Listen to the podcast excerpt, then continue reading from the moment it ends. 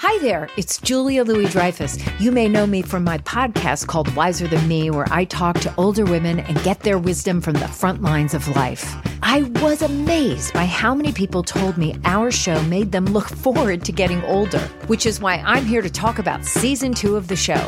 Sally Field, Billie Jean King, Beverly Johnson, Ina Garten, Bonnie Raitt, just to name a few.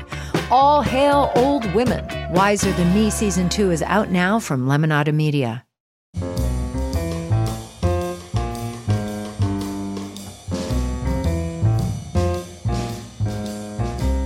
This is Merriam Webster's Word of the Day for Tuesday, May 29th.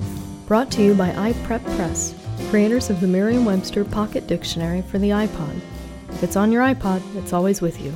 Download it today at www.ipreppress.com.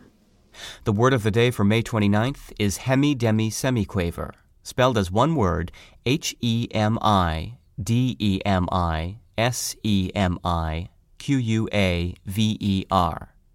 Hemi-demi semiquaver is a noun that means a musical note with the time value of 1 64th of a whole note, also called a 64th note.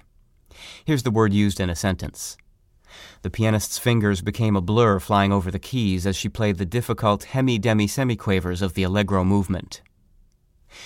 Hemi-demi semiquavers are the fastest musical notes that are commonly played, and performing them well can stretch human technique to its limit.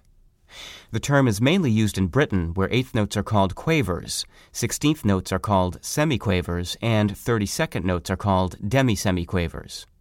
In the United States, hemi-demi semiquaver is likely to be used humorously, occurring especially as a clever substitute for moment or bit, as in, the concert ended, not a hemi-demi semiquaver too soon.